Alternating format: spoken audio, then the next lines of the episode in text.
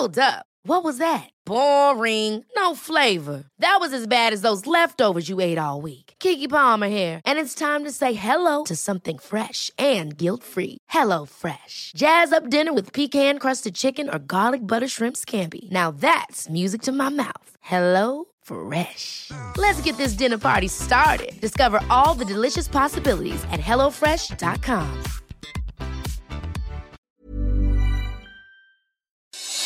Noticias del Heraldo de México.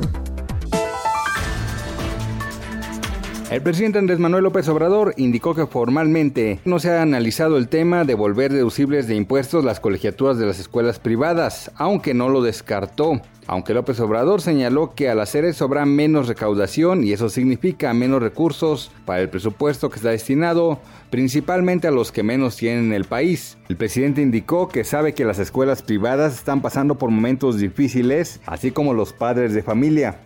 Desde la presidencia de la República fue saboteada la aspiración de la bancada del Partido del Trabajo sobre presidir la mesa directiva de la Cámara de Diputados. Así lo acusó el diputado Gerardo Fernández Noroña. Horas antes de la elección de la mesa, a través de su cuenta de Twitter, el legislador aseguró que directamente el presidente Andrés Manuel López Obrador decidió ya que será el PRI, el grupo que asuma la presidencia de la Cámara. Las bancadas del PT y del PRI se encuentran en disputa de pelear la presidencia de la mesa y en el camino los petistas han reclutado más diputados para ser la tercera fuerza de la Cámara que hoy guardan los priistas. El presidente Donald Trump domina el Partido Republicano, pero su liderazgo provoca tal descontento que docenas de antiguos funcionarios y ex colaboradores respaldan a Joe Biden, desde personajes como el exsecretario de Estado Colin Powell y Cindy McCain, la hija del fallecido senador John McCain. La lista de opositores republicanos que lo consideran un mal presidente va en aumento, algunos como el expresidente George W. Bush y su hermano Jeb, que rivalizó con Trump en la candidatura de 2016. Dijeron que no votarán por el mandatario, pero no han dicho si lo harán por Biden.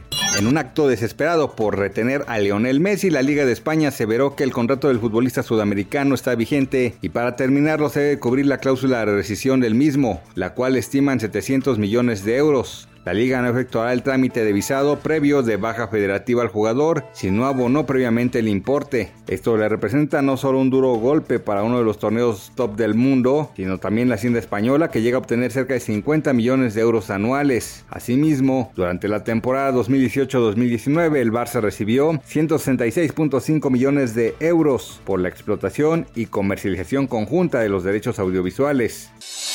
Noticias del Heraldo de México.